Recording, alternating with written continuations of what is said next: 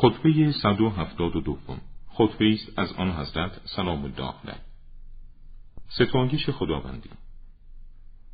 حمد و ستانگش خداوندی راست که هیچ آسمانی آسمان دیگری را از او نمی پوشاند و هیچ زمینی زمین دیگری را. روز شورا.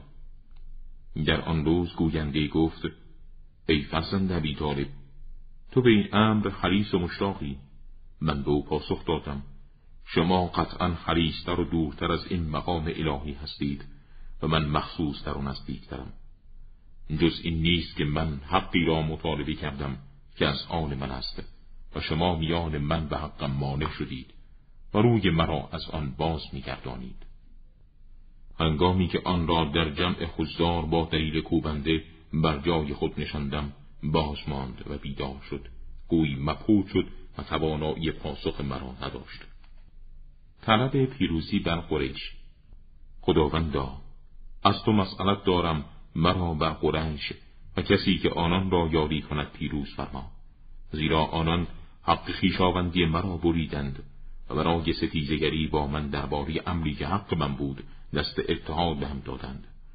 سپس گفتند خاصیت حق این است که می‌توانی آن را بگیری و می‌توانی آن را رها کنی.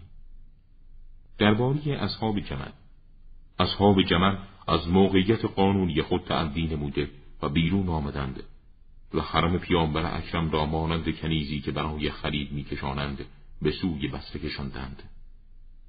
آن دو شیخ زنان خود را در خانه های خیش محفوظ داشتند و حرم رسول خدا صلوات الله علیه را که آن حضرت در خانه خیش محفوظ نگاه داشته بود و خود و دیگران آشکار کردند.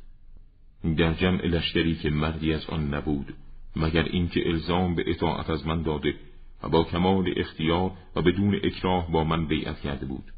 آنان در بسره به حاکمی که از طرف من تعیین شده است و به متصدیان بیت المال مسلمین و دیگران هجوم بردند گروهی را با شکنجه و گروهی را با دیگری کشتند.